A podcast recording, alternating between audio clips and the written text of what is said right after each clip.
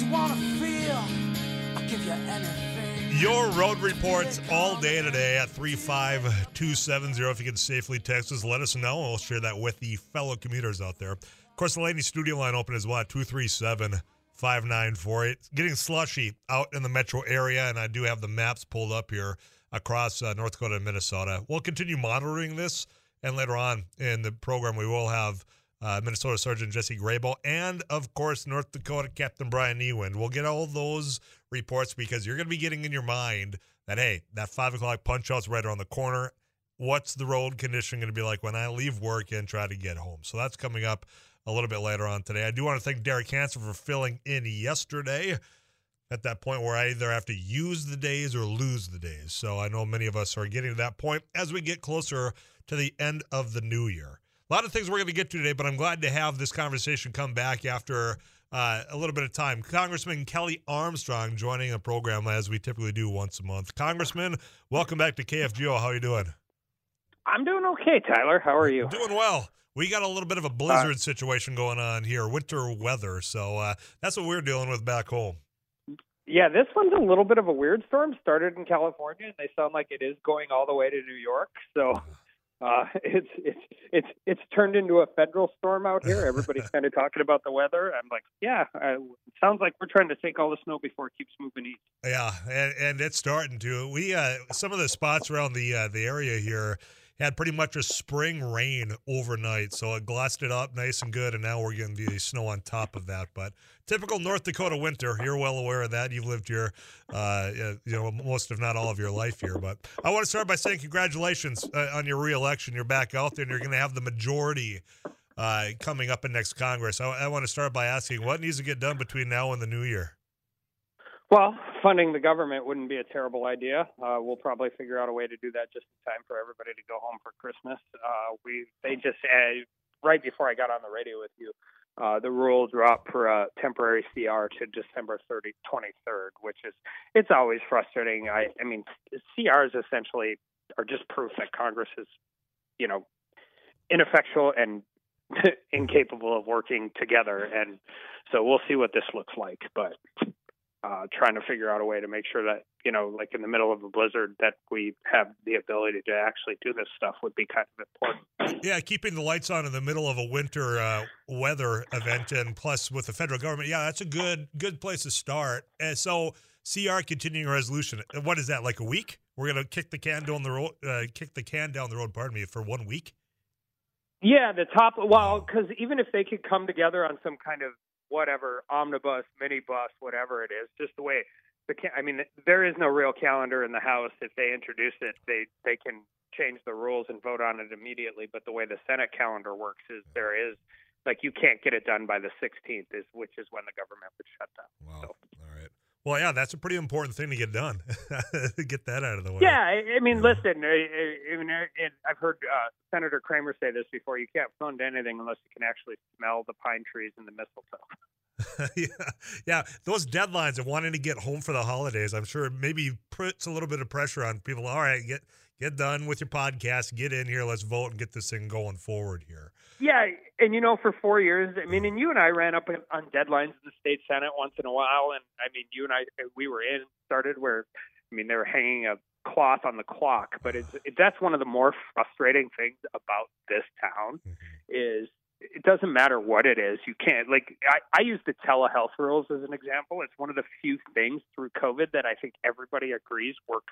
Like we learned a lot of things about how to deliver some health care that have made that portion of it better. We all know that. And we won't solve that problem until the deadline comes and the rules are about to revert back. Even though we all know, Democrats, Republicans, House, and the Senate, everybody understands that this is something that we don't want to go back to the way it was before. We still won't solve it within to within 24 hours of when the when the rules actually revert back.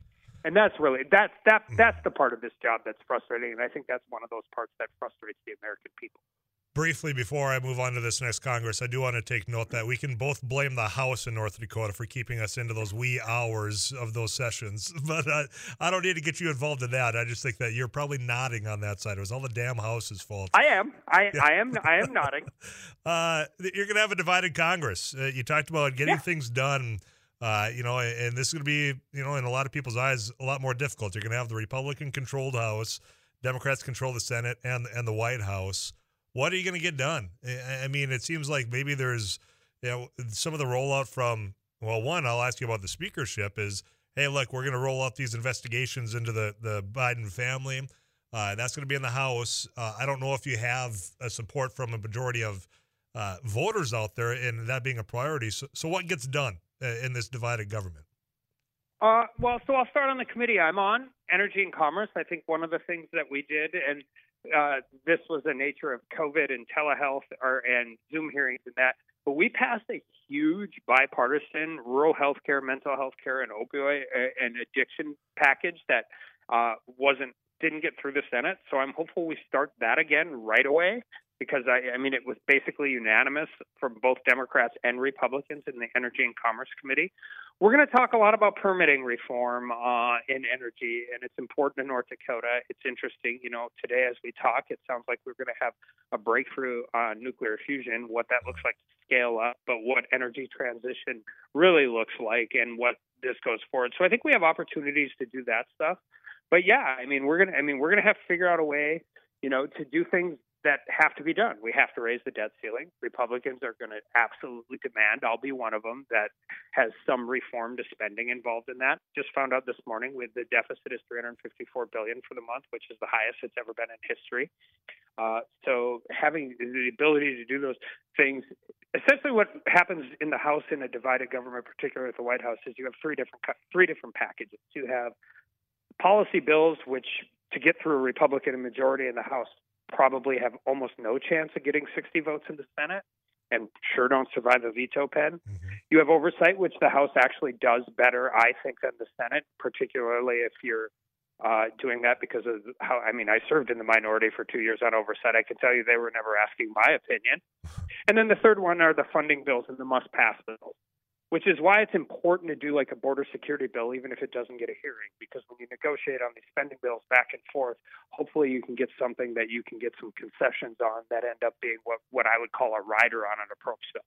So being smart, I mean, being smart about how we do uh, oversight, I think is important because I think you and I would, I would agree with you that I'm not really interested in the most salacious part of this, but I do think there are real serious concerns on a lot of these different issues that uh, we should talk about. But I, I, just hope we talk about them in a smart, thoughtful way. Yeah, which isn't always the case. You, you, and I agree there as far as the thoughtful said from just trying to get that clip on, you know, the, the evening cable news. You know, that that soundbite uh, is what I, I, think people have gotten just tired of it. Eh, on, on both sides well, of this, because people point out on your side of the January 6th committee that it was about sound bites and uh, there's going to be the same thing about Hunter Biden if there's going to be an investigation going forward, Congressman. Yeah, I, mean, and so I try to do that. I mean, but also at the same time, I'm. I think I, you know, I've been working with Hakeem Jeffries on a crack parity and sentencing bill that we're trying to get done by the end of the year. That relationship was born out of him and I screaming at each other in one of those hearings in judiciary. like, like legitimately in a full-on hearing argument with each other, and at the end, we're like, "Well, we started working together on some of that stuff. So I think it's okay to do some of those things. Um, I, I like I said, I hope we're I hope we're doing I hope we're doing it not always going to the lowest common denominator. Uh, but the average win rate for a Republican on oversight is like plus 26. The average win rate for a Democrat on oversight is like plus 44. So how those committees are populated tells you a little bit about how that works. Let's talk about these uh, the leadership uh, on your side because uh, you know you got uh, McCarthy who that that's been angled and I, if I recall, you can correct me that you in fact nominated him for the speakership. Yeah. Uh, running yeah. into some barriers on uh, the the more I'll say the more extreme members within your caucus. It, are you gonna have to go to the Democrats and cut a deal to get McCarthy a speaker, or are you guys gonna clean your own house as far as getting everybody in line on the Republican side? Yeah, I uh, like from my perspective, I could just tell you, and maybe some of this is being a defense attorney for a while and saying, like, you listen, you go out, you do everything you're supposed to do, and outcomes aren't always necessarily as good as you would hope for. But we don't have anybody else that is ready to go on day one, not even close. And that's just the reality of how this place works and how this place operates. And we're walking into a majority in a midterm before a presidential election, which means we don't have two years to get this stuff done. We have about eight months. And so uh, we're to, I'm working very hard to help get uh, 218 to Kevin. I don't think anybody is really. I mean, there's people talking about it. I two things I always think are interesting, particularly the chattering class, uh, and what I mean by that is DC politicos. You know, when I was state party chairman, everybody talked about a contested convention. Like that was everybody's goal. Well, in reality, those th- those almost never happen. And I think the same thing, like we're going to bring somebody who's not a sitting member of Congress in to be the speaker. I think everybody likes likes to talk about it because it's new and unique. But uh, I would just prefer that we get to Kevin to 218 with Republican votes on January 3rd. Congressman Kelly Armstrong, our guest. If you have a question or comment, you can text that into 35270. Uh, in fact, I got one for you here, uh, Congressman. Uh, Tyler, can you remind Congressman Armstrong that Trump's tax cuts for the wealthy ballooned the deficit? Somebody texting that in. I guess your response to that, Congressman. Well, I, the Tax Cuts and Jobs Act, I wasn't here when it happened, and I'm one of the very few, um, not the very few, there was a pretty good group of us that didn't vote for the CRs in the budget bills under President Trump either. But I think it's an overly simplistic way to say that. The, the economy benefited. Uh, some of those things are sunsetting. I hope we can figure out a way not to sunset them and continue to move forward. But um, like I mean, there's plenty of. I'm I'm glad some of my colleagues now that President Biden's president have found uh, fiscal responsibility. I, I'm pretty proud of my record on it since the day I got here under two different administrations, one Republican and one Democrat. Other message. Uh, this one's tongue in cheek, so I'll preface it, but I'll ask you the follow up question. Uh, Tyler, how about electing uh, Marjorie Taylor Greene to Speaker? And, and, I can read through the sarcasm. Yeah, no. Here, yeah. Well, it, it, so I recall, you know, when you and I debated about uh, your position potentially being on the January 6th committee, we talked about, you know, yeah. who, who, gets to appoint members to which committees and how the, the minority shouldn't have much say in this. I, I mean, your your thoughts on Marjorie Taylor Greene? She hasn't been on a committee. Should she be back on a committee? I mean, she had some pretty jaw dropping comments again with young Republicans about how if she would have orchestrated January 6th, how it would have been successful, it would have been armed. Just give me your thoughts on this as a, this member of your caucus. One, if it was the joke, which I, am being told it is, it isn't a very good one. Two, that's an inaccurate statement, and people would have died. And three, and I've been very clear about this on both sides, is the problem is is they don't we they we do, they, Marjorie Taylor Greene doesn't work for me. Uh, neither does Eric Swalwell, neither do uh, all of those people. They work for their constituents, and when their constituents send them here, one of the problems I had, and I've done, I've said it on the floor under January 6th. I've said it from all of those things. Yes, she has the right to go back on committees. You can disagree with her statements as much as you want, all of those things. I are when they were kicking our members off of two different committees and January 6th. I said that on the floor. It's, this is the problem with this place. I mean, you cannot like any of them. You can think what they say is absolutely inappropriate. But the reality of how this works is they don't work for Speaker Pelosi. They don't work for Speaker McCarthy. They work for the constituents of their district. Their district is allowed to have representation here, whether you agree with them or not. Congressman, before I let you go, I just need you yeah. successfully got reelected here in North Dakota. Uh, there was all this chatter talking about a, a, red wave that was going to be hitting. Just your thoughts on on the re- performance from the Republicans nationally speaking. Of course, North Dakota. I mean, there was a red flood. Uh, you know, if we want to talk about legislative races, I, I mean, you guys dominated in this state, but why didn't it happen nationally? Well, I, I mean, I think there's a lot of reasons. Uh, I would say Republicans in the House are the only eh, have the only two groups that have actually won one seat two elections in a row, and I'm pretty proud of that. The side they don't hand out smaller gavels if your majority is smaller, but we got to do two things. One, candidate quality matters. Uh, my friend Tim Burchett did a really good vid- video, and everybody wants to blame everybody else. He says blame the candidate at the end of the day, the person whose name's on the ballot and their operation is what matters. But I also think, and this is the old state party chairman in me, we got to get a little bit back to the grassroots, working hard, understanding the rules and the laws as they apply in each particular district, and spend less time trying to be celebrity political consultants and more time working towards grassroots, get out the vote, activating and dealing with this. Katie Porter won her district in California, and she outspent her opponent five to one, and it was a tough race. But she also knocked on 150,000 doors and made 650,000 phone calls. And we, if we don't get back to that, particularly in tougher districts, and have that operational infrastructure in place, then we're going to have a hard time winning in tough districts across the country. Well, I think you, uh, you're and spot- I think it's really it's important. Yeah, So- I, I think you're spot on with the, the candidate quality as far as I mean.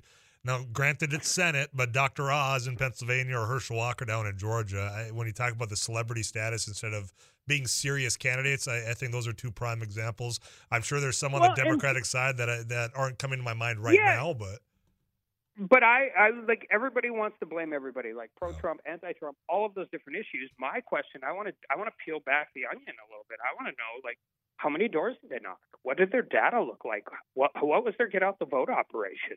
Like, everybody can go on Twitter. Doesn't matter who you are. You can all do all of those different things. But Lee Zeldin uh, ran a great race in New York, and he was a great candidate at the right time. He didn't get across the finish line, but he helped us win four seats there. But he also had a really sophisticated and disciplined operation. And that didn't just help Lee get as close as anybody's gotten in New York a long time. It really helped everybody down ticking. Congressman, I'm up against the clock. I appreciate you having uh, some time for us again, and let's do this again in the new year. All right? Stay warm, stay safe. Yeah, you do the same. Uh, Congressman Kelly Armstrong, right here, the lone congressman uh, in North Dakota. A lot of thoughts in at 35270. That's provided by the eye consultants of North Dakota. I'll come back to those. I, I will. And I want to dive into Congressman Armstrong got elected, got reelected over a candidate in Cara Mund that was running as an independent. Since the last time you and I've had a chance to speak, uh, well, there's been some Democrats. One in particular, uh, Kyrsten Sinema, saying, I'm going independent, no longer a Democrat. Joe Manchin toying with the same thing. Said finally that that independent, it, you've talked about a third party, talked about not having was you know a Republican or Democrat. You want an independent. Let's talk about that after I get you caught up with some KFGO news. I'm Tyler Axness. You're listening to After News Live right here on KFGO.